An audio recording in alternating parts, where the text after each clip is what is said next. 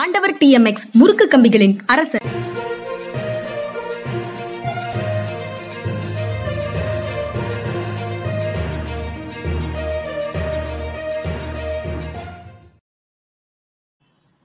வணக்கம். இது மனிதா மனிதா அரசியல் திறனாய்வாளர் ஓய்வு பெற்ற ஏஎஸ் அதிகாரி திரு பாலச்சந்திரன் அவர்களை நிகழ்ச்சிக்கு வரவேற்பதில் பெரும் மகிழ்ச்சி. வணக்கம் சார். வணக்கம்ங்க வணக்கம். அரசியல் அதிகாரம் நிறைந்த அரசு எந்திரத்தை நீங்கள் உருவாக்கிய பிறகு எப்போதும் அது உங்கள் கைகளில் இருக்காது என்பதையும் நினைவில் கொள்ளுங்கள் அப்படின்னு ஒரு மேற்கோள் இன்னைக்கு டைம்ஸ் ஆஃப் இந்தியாவில் இருந்தது sir once you have built the big machinery of political power remember you won't always be the one to run it அப்படின்னு அந்த மேற்கோள் சொல்லுது.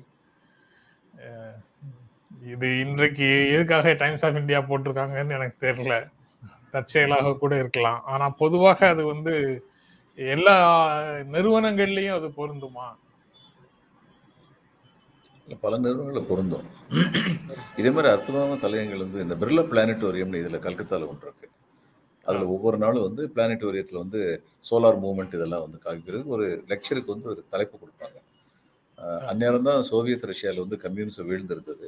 அன்னைக்கு வந்து இவங்க கொடுத்த தலைப்பு வந்து solar eclipse in Soviet Russia சொல்லி அது மாதிரி இவங்க சொல்றது நிஜம். ஹைதராபாத்தை அரும்பாடுபட்டு கட்டினார் சந்திரபாபு நாயுடு. அதை இந்தியாவின் மாநிலங்களுடைய தலைநகர்கள் சிறந்த தலைநகராக மாற்றி காட்டினார். கடைசியில் என்னாச்சு? ஹைதராபாத் அவர் கையை விட்டு போயிடுச்சு. இந்த மாதிரி இந்த மாதிரி நல்ல காரியங்கள் செய்யும் போதே கையை விட்டு போச்சுன்னா அவர் பதிலுக்கு இன்னொரு நல்ல காரியம் கட்டிக்கலாம் இப்போ இன்னொரு கேபிட்டல் கட்டணும்னு சொல்லி ஆரம்பிச்சிருக்காங்க.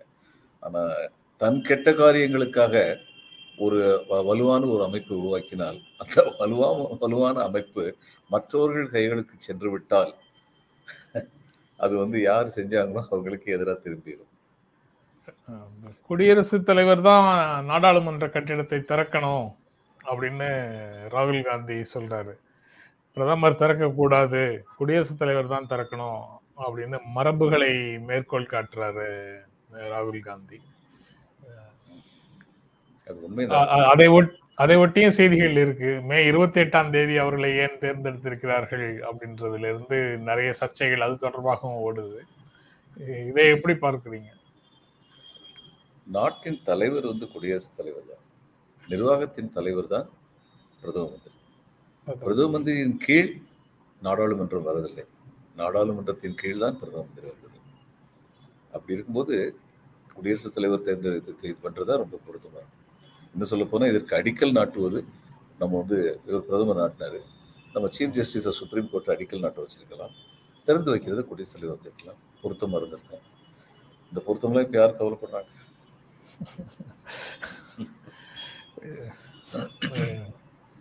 அதுக்கு பிறகு சார் பிரதமர் கட்டக்கூடாது பிரதமர் திறக்கக்கூடாது அப்படின்னு ராகுல் காந்தி சொல்லியிருக்கிறாரு. இங்க வந்து தமிழ்நாடு தொடர்பாக ஒரு செய்தி திராவிட முன்னேற்ற கழகத்தினுடைய உயர்மட்ட குழு நேற்று கூடியது. கலைஞர் பிறந்தநாள் நூற்றாண்டு விழாவை ஓராண்டு முழுவதும் கொண்டாடுவது அப்படின்ற முடிவு எடுத்திருக்கிறாங்க திருவாரூர்ல ஒரு கலைஞர் கோட்டம் கட்டி வச்சு கட்டுறாங்க. அது திறந்து வைப்பதற்கு ஜூன் இருபதுல நிதிஷ்குமார் பீகார் முதலமைச்சர் நிதிஷ்குமார் வருகிறார் அப்படின்னு ஒரு செய்தி அதுக்குள்ள இருக்கு.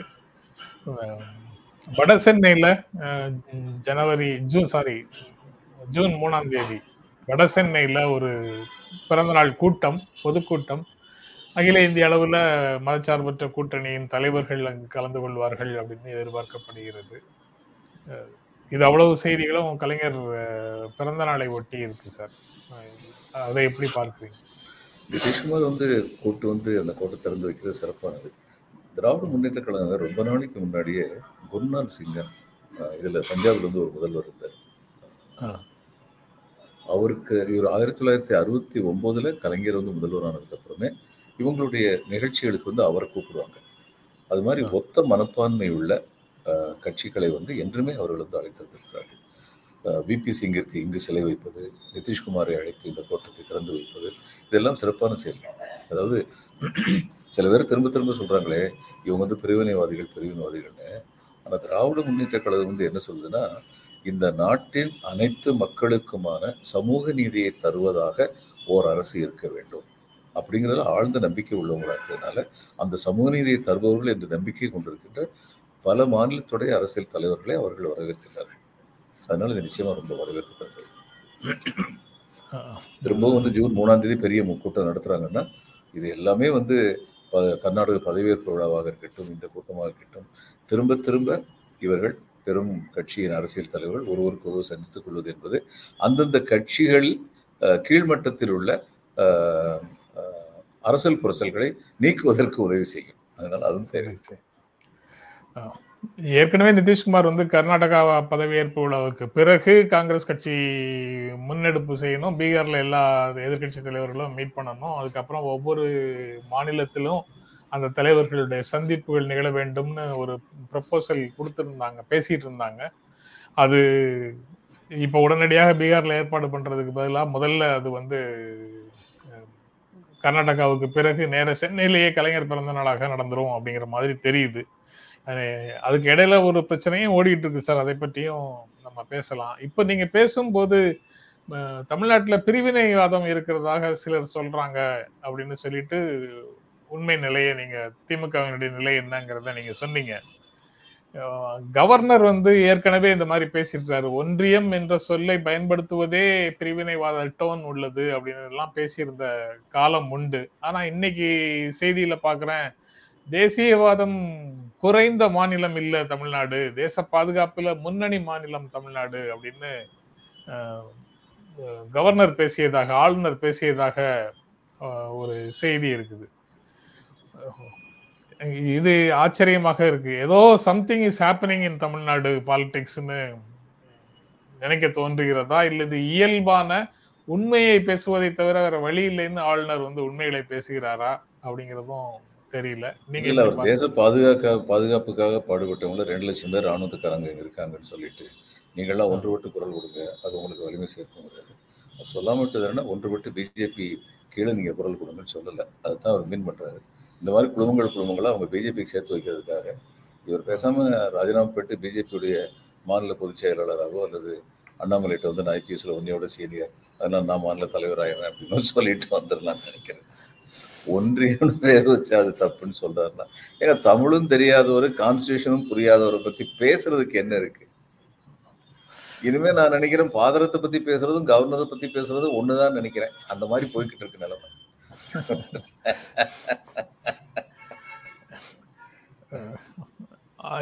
அதாவது தமிழ்நாட்டில் விடுதலை போராட்டத்தில் ஈடுபட்ட தியாகிகள் இருந்தாங்கங்கிறதோ அல்லது இது இந்திய ராணுவத்திற்கு பணியாற்ற தமிழ்நாட்டை சேர்ந்தவர்கள் சென்- சென்றிருக்கிறார்கள் என்பதோ தெரியாத நிலையில தான் கடந்த காலத்துல பேசியிருக்காரு. அப்படின்னு ஒரு பொருள் வருது. அந்த மாதிரி எதுவுமே தெரியாமல் தான் பேசியிருக்கிறார். இனி அவரை பற்றி பேசுவதற்கு என்ன இருக்கு அப்படின்னு சொல்லிட்டீங்க. சரி அதோட நான் நிறுத்திக்கிறேன் அந்த இடத்துல சார். ஆம். அதுக்கப்புறம் அதிகாரிகள் தொடர்பான சர்ச்சை ஆம் ஆத்மி அரசுக்கும் டெல்லி அரசுக்கும் அதாவது டெல்லி மாநில அரசுக்கும் ஒன்றிய அரசுக்கும் இடையில ஒரு பிரச்சனையாக ஓடிக்கிட்டே இருக்குது. அவங்க ஒரு அவசர சட்டம் கொண்டு வந்து மாநில அரசின் அதிகாரங்களை கட்டுப்படுத்துவதற்கு முயற்சி செய்திருக்கிறார்கள்.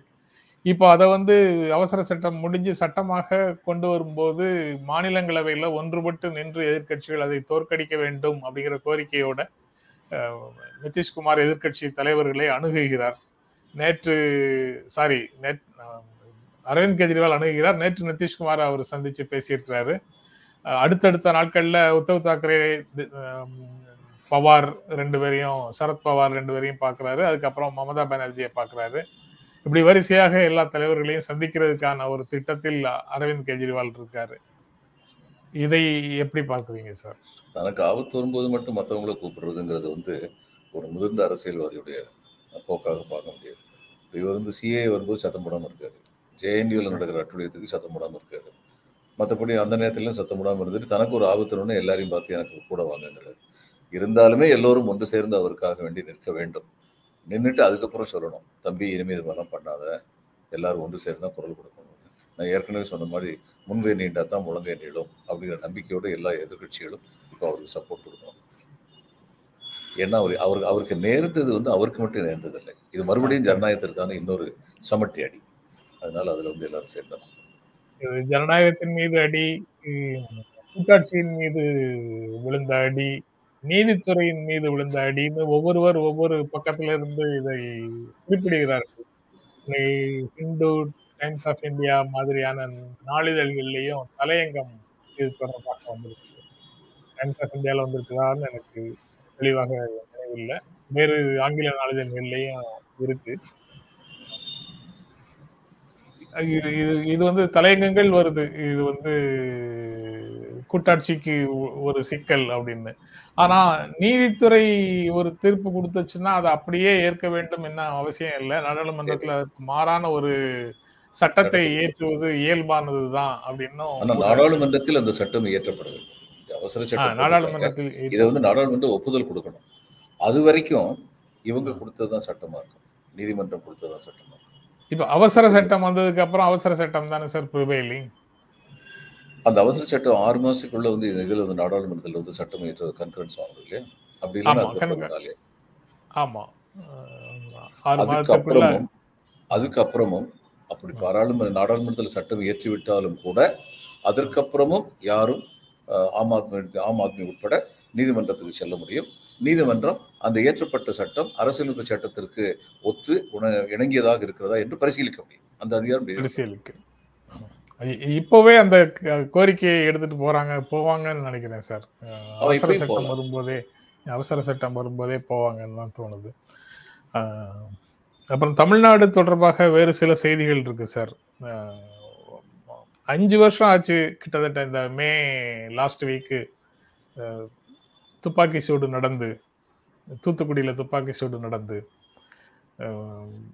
ஐந்து வருடங்கள் ஆச்சு. இன்னும் ஒரு அதிகாரி கூட தண்டிக்கப்படவில்லை அப்படின்னு செய்திகள்ல இருக்குது. அருணா ஜெகதீசன் அறிக்கை வந்தது. அறிக்கையில உண்டான விஷயங்கள் நடைமுறைக்கு வருமாங்கிறது தொடர்பாகவும் அறிவிப்புகள் வந்தன. ஆனா காவல்துறை அதிகாரிகள் மேல அல்லது முடிவெடுக்காமல் கோவில்பட்டியில போயிருந்தார்னு கலெக்டர் மேல சொன்ன குற்றச்சாட்டின் மேல எந்த விதமான நடவடிக்கையையும் அரசு எடுப்பதாக எடு எ- இதுவரைக்கும் எடுத்ததாக இல்லை எடுக்கலை அப்படின்னு ஊடகங்கள்ல செய்தி பார்க்குறேன்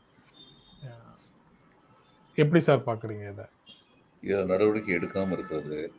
முன்னாள் மந்திரிகள் மேலே வந்து ரெய்டு நடத்திட்டு அதுக்கப்புறம் ஒரு வழக்கம் பதியாமல் இருக்கிறது. அதுக்கப்புறம் வந்து ஸ்ரீமதி இறந்த விஷயத்தில் வந்து அவங்க நடந்துக்கிட்ட விதம்.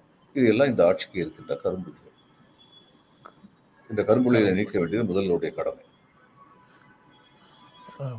இதுல துப்பாக்கி சூடு நடத்திய அதிகாரிகள் மேல நடவடிக்கை எடுத்தால் முறையில் குறைஞ்சு போகும் காவல்துறையினுடைய முறையில் குறைஞ்சு போகும் அப்படின்னு சில கட்சிகள் வந்து குரல் எழுப்புனாங்க அந்த சமயத்துல. அதுல எந்த விதமான கிரவுண்டும் கிடையாது அப்படின்னு சொல்லலாமா? இல்ல காவல்துறையுடைய முறையில் குறைஞ்சு என்ன சொல்லுவாங்க காவல்துறை வந்து அத்துமீறி நடக்கும்போது காவல்துறையை தண்டிச்சா அவங்களுடைய முறையில் குறைஞ்சு வரும்னா அப்ப காவல்துறை அத்துமீறி நடக்கணும். அதுதான் இயல்புன்னு சொல்ல வர்றாங்க. அல்லது ஒரு ஆட்சியர் வந்து தன்னுடைய பொறுப்பை மறந்து கோயில்பட்டில் போய் உட்காந்துக்கிட்டாருன்னு சரி சொல்ல வர்றாங்க இப்போ கோயில்பட்டில் உட்கா சில சமயங்களில் வந்து என்ன எ- எதற்காகன்னு சொல்லி வெளிப்படையாக சொல்லாமல் இருக்கலாம் சில செயல்களில். உண்மையிலேயே கோயில்பட்டிக்கு அவர் சென்றிருந்ததும் தவிர்க்க முடியாத அங்கிருந்த ஒரு சிக்கலுக்காக போகிறார் அந்த நேரத்தில் இங்கே நடந்துருச்சு அப்படின்னு ஏதாவது இருந்ததுன்னா அப்போ அரசு வந்து அவருடைய விளக்கத்தை நாங்கள் ஏற்றுக்கொண்டோம் தான் சொல்லியிருக்கணும். அப்படி ஒரு விளக்கம் இருந்திருந்ததுன்னா. அப்படி எந்த விளக்கம் எதுவுமே இல்லை. சத்தம் போடாம எல்லாருமே வந்து இருப்போம். கொஞ்ச நாள்ல மக்கள் எல்லாத்தையும் மறந்துடுவாங்க அப்படின்னு சொல்லி இருக்கிறது சரி கிடையாது. யூட்டர்ன் யூட்டர்ன் அடிச்சிருக்குது தமிழ்நாடு பாரதிய ஜனதா கட்சி. மதுவிலக்கு தொடர்பான கோரிக்கையை ரொம்ப தீவிரமாக முன் வச்சுட்டு இருந்தாங்க தமிழ்நாடு பாரதிய ஜனதா கட்சி. ஆனா நேற்று தமிழ்நாடு பாஜக தலைவர் அண்ணாமலை பேசியது தங்களுடைய நிலையிலிருந்து அவர்கள் மாறியிருக்கிறார்கள்ங்கிறத சுட்டிக்காட்டுது அப்படின்னு ஒரு ஊடகத்துல செய்தி வந்திருக்கு சார். டாஸ்மாக் கடைகளை ஒழுங்குபடுத்துங்கள் அப்படிங்கிற கோரிக்கையை தமிழ்நாடு பாஜக முன்வைக்குது. கள்ளுக்கடையை திறங்க அப்படின்னு சொல்றாங்க.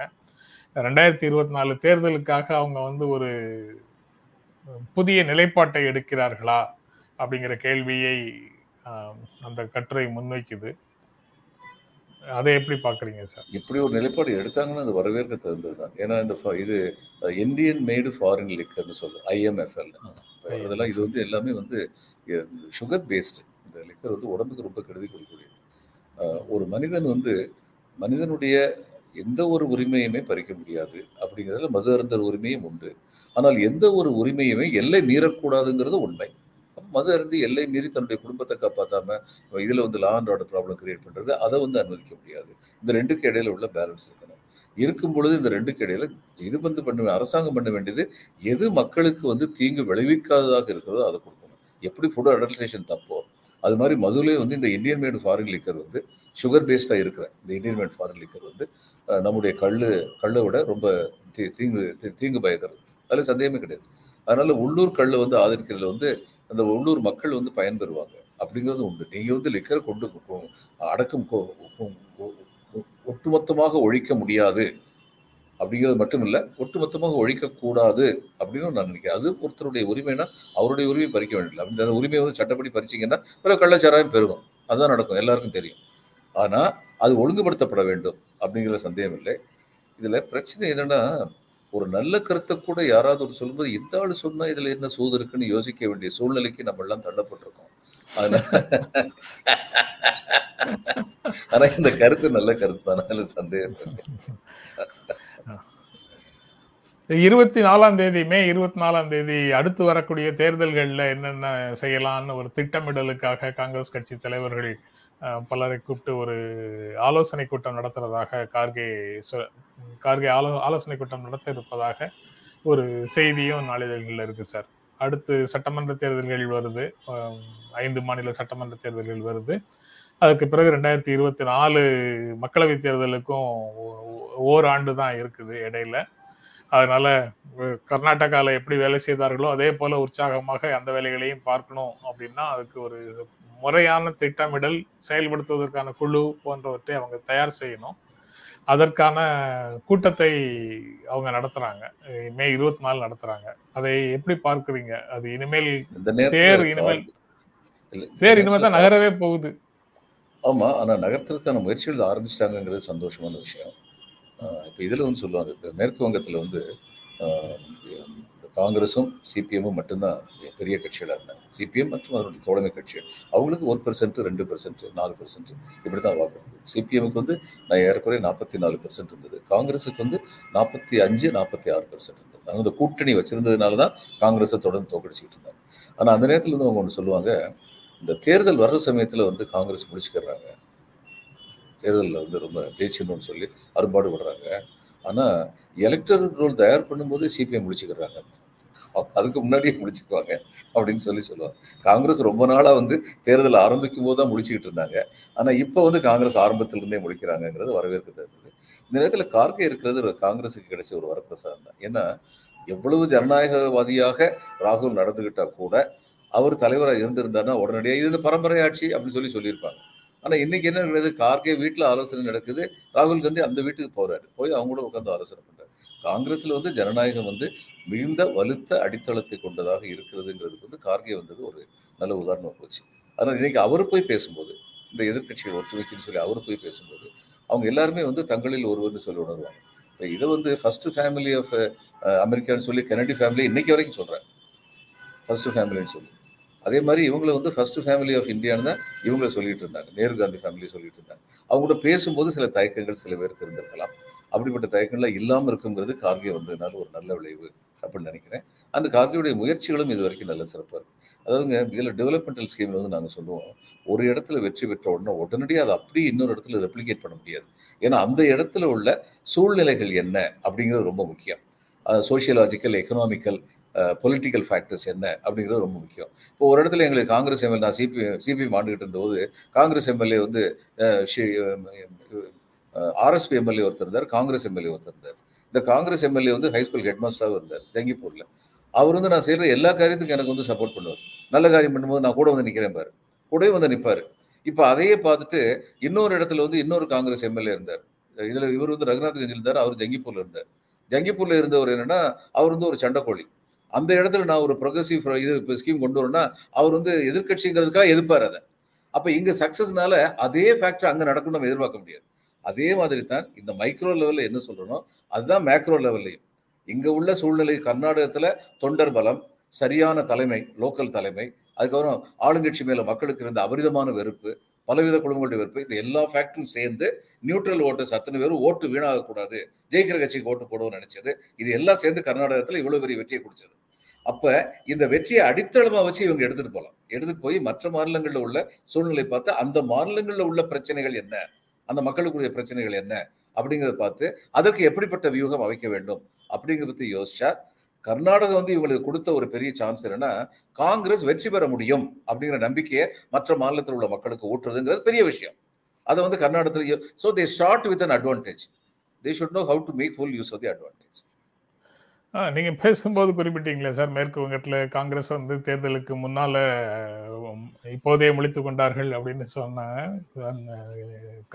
மார்க்சிஸ்ட் பார்ட்டி வந்து வாக்கு வாக்காளர் பட்டியல் தயாரிக்கும் போதே முழிச்சுக்குவாங்கன்னு சொன்னீங்கல்ல? அதை எல்லா விடத்தையும் எல்லா இதையும் விட முக்கியமானது வாக்கு எண்ணிக்கையின் போது யார் வெளிப்பாக இருக்கிறாங்கங்கிறது முக்கியம் இல்லையா? இல்லை அது முக்கியம். அதுக்கப்புறம் இன்னொன்று முக்கியம் என்னன்னா ஒரு நாட்டின் பிரதம மந்திரி அஞ்சு வருஷம் வந்து தேர்தல் பற்றியே யோசிக்கிற மாதிரியான ஒரு பிரதம மந்திரி பிஜேபி கிடைச்சிருக்காங்க. அது அவங்களுடைய அதிர்ஷ்டம். நாட்டுக்கு வந்து பிரதம மந்திரியா இருக்கிறது வந்து பிஜேபி தலைவராக அதிகமா இருக்காருன்னு நம்ம வருத்தப்படலாம். பிஜேபி அதை பத்தி சந்தோஷம் தான் போடுவாங்க.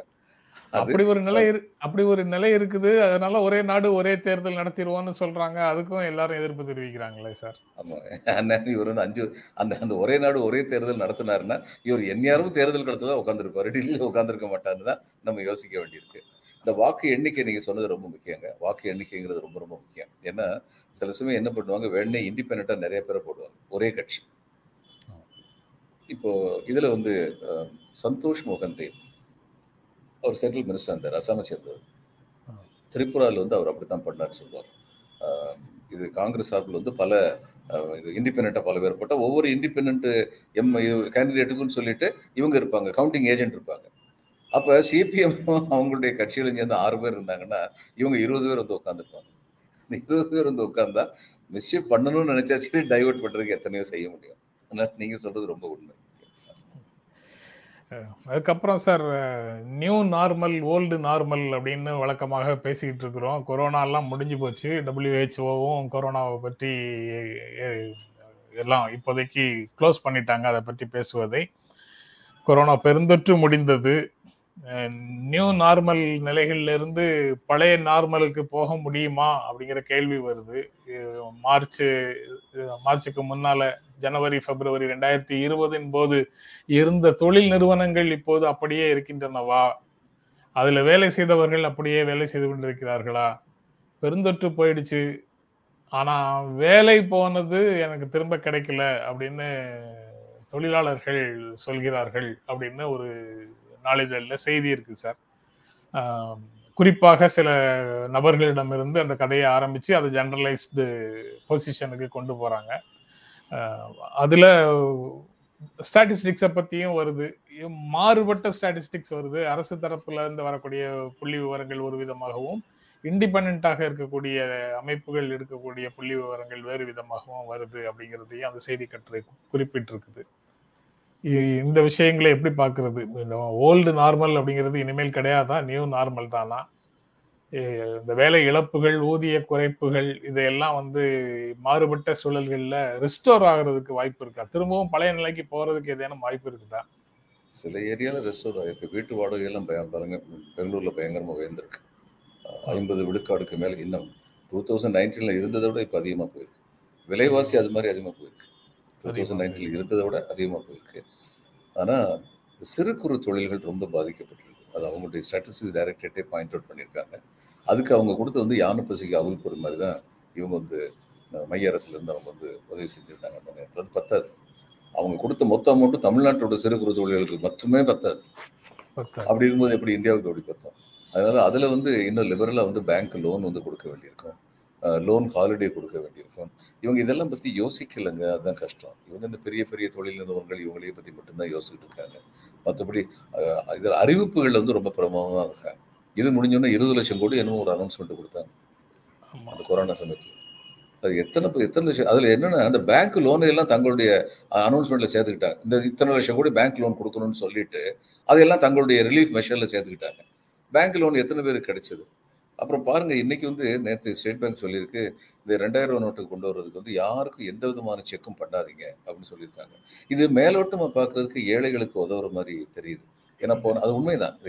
இப்போ என்னுடைய இவங்க வந்து குக் பண்ணுற பொண்ணு வந்து சொன்னாங்க எங்கிட்ட வந்து அஞ்சு ரூபா அஞ்சு நோட்டு இருக்கே நான் என்ன பண்ணுவேன்? அப்படின்னு சொல்லி கவலைப்பட்டுட்டு இருந்தாங்க. அப்போ இப்போ அவங்க பேங்க் போனாங்கன்னா டக்குன்னு அவங்களுக்கு கிடைக்கலாம். ஆனால் என்னுடைய கேள்வி என்னென்னா இவங்ககிட்ட ஆதார் கார்டு கேட்டாங்கன்னா இவங்க ஆதார் கார்டை கொடுத்துருவாங்க. அதில் கஷ்டம் கிடையாது. அப்போ ஆதார் கார்டுங்கிற மினிமமாவது அவங்க வந்து செக் பண்ணி வச்சுருந்துருக்கணும். இன்னைக்கு இவங்க என்ன சொல்கிறாங்க மூன்று லட்சம் கோடி ரூபாய்க்கு என்னமோ வந்து இருபது இரு ரெண்டாயிரம் ரூபா நோட்டு இருக்குன்னா இதில் வந்து ஒரு ஐம்பது இது ஒரு ஒரு பத்தாயிரம் கோடி கூட இவங்ககிட்ட இருக்காது. ஏழை எளியவர்கிட்ட மிடில் கிளாஸில் இருக்காது. இன்னைக்கு இருக்கிறது எல்லாமே வந்து யாரோ ஒருத்தங்க பதுக்கி வச்சுருக்காங்க.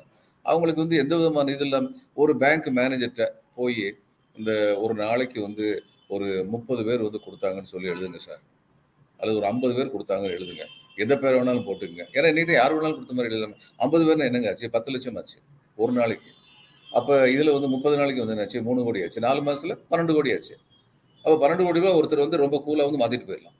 எந்த விதமான இதுவுமே இல்லாமல் ஐடென்டிட்டியுமே இல்லாமல் மாற்றிட்டு போயிடலாம்னா இந்த மாதிரியான செயல்களை இவங்க மேலே சந்தேகத்தை எழுப்புது. அப்போ யாருக்காக வேண்டி இப்போ இந்த ரெண்டாயிரத்து நோட்டை வந்து மறுபடியும் வந்து இன்வேலிட் பண்ணுறாங்க அதை மாற்றுறதுக்கு என்ன இந்த ஏற்பாடு ஏன் பண்ணுறாங்க அப்படிங்கிற சந்தேகங்கள்லாம் எழுது. ஒரு நம்பகத்தன்மைங்கிறது ஒரு அரசுக்கு இருக்கணும். அது ரொம்ப முக்கியம். இப்போ இதில் வந்து இங்கிலாண்டில் வந்து நான் இருந்தபோது அவங்க வந்து சொல்லுவாங்க இந்த இது இந்த வருஷம் வந்து இந்த மாதம் கார்கள் வாங்கும் எண்ணிக்கை அதிகரித்திருக்கின்றது. இது எக்கானமியோட ரிவைவலுக்கு ஒரு அடையாளம் சொல்லும்போது அந்த நாட்டு ஜனங்கள் அத்தனை பேர் அதை நம்புவாங்க. அந்த நம்பிக்கையின் காரணமாகவே எக்கனாமிக் ரிவைவல் ஃபாஸ்ட்டாக நடக்கும்.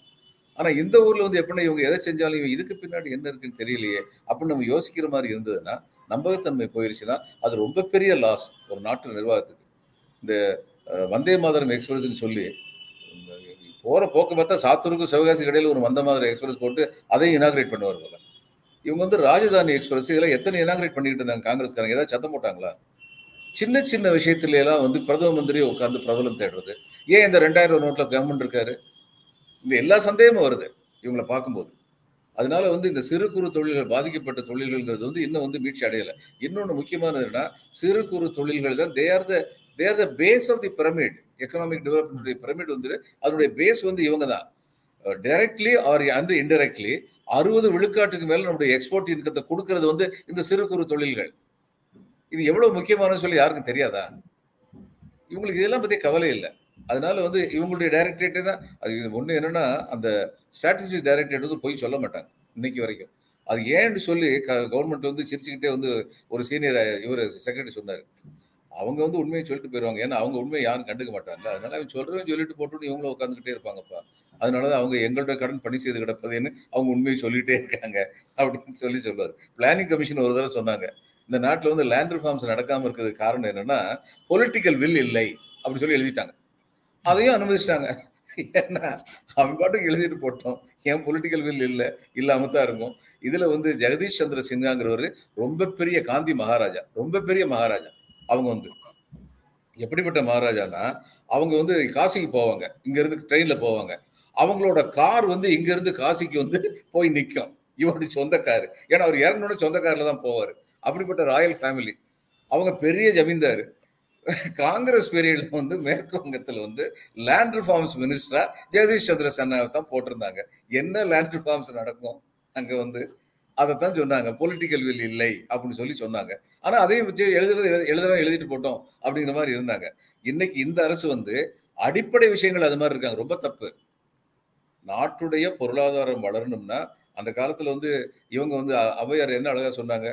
நீர் உயர சொல்லி ஆரம்ப இது வரப்பு உயரும் வரப்பு உயர குடி உயரும் குடி உயர கோன் உயரும் சொல்லி எங்க ஆரம்பிச்சாங்க? அடித்தளத்தில் ஆரம்பிச்சாங்க. அங்கதான் ஆரம்பிக்கணும். பொருளாதார வளர்ச்சியும் சமுதாய சமுதாய புரட்சியும். அதுல இவங்க வந்து ரொம்ப பின்தங்கி இருக்காங்க. அத வந்து பிரதமர் நரேந்திர மோடி தானே சார் தமிழ்நாட்டுல வரும்போது ஒரு தடவை சொன்னாரு. நீங்க யாரோ சொன்னதாக சொல்றீங்களே. அது திரும்ப வெரிஃபை பண்ணணும்னு நினைக்கிறேன். எதுங்க? இந்த நெல் உயர வரப்பு உயர அது எல்லாம் பிரதமர் வந்து இங்க வரும்போது இல்ல சொன்னாரு. இருக்குங்க. எனக்கு ஒரே கன்ஃபியூஷனா இருக்கு. இந்த ஒரு படத்துல வடிவேல் வந்து சொல்லுவாரு. ஒரு குரல் ஒண்ணு சொல்லிட்டு அப்படின்னு கண்ணதாசனே சொல்லியிருக்காரும்பாரு. உன்னை விஜய் தலையில அடிச்சுக்குவாரு. உன்னை வடிவேலு அப்ப கண்ணதாசன் சொல்லலையா? இவரே கன்ஃபியூஸ் ஆயிட்டாரு போல அப்படின்னு சொல்லி சொல்றாரு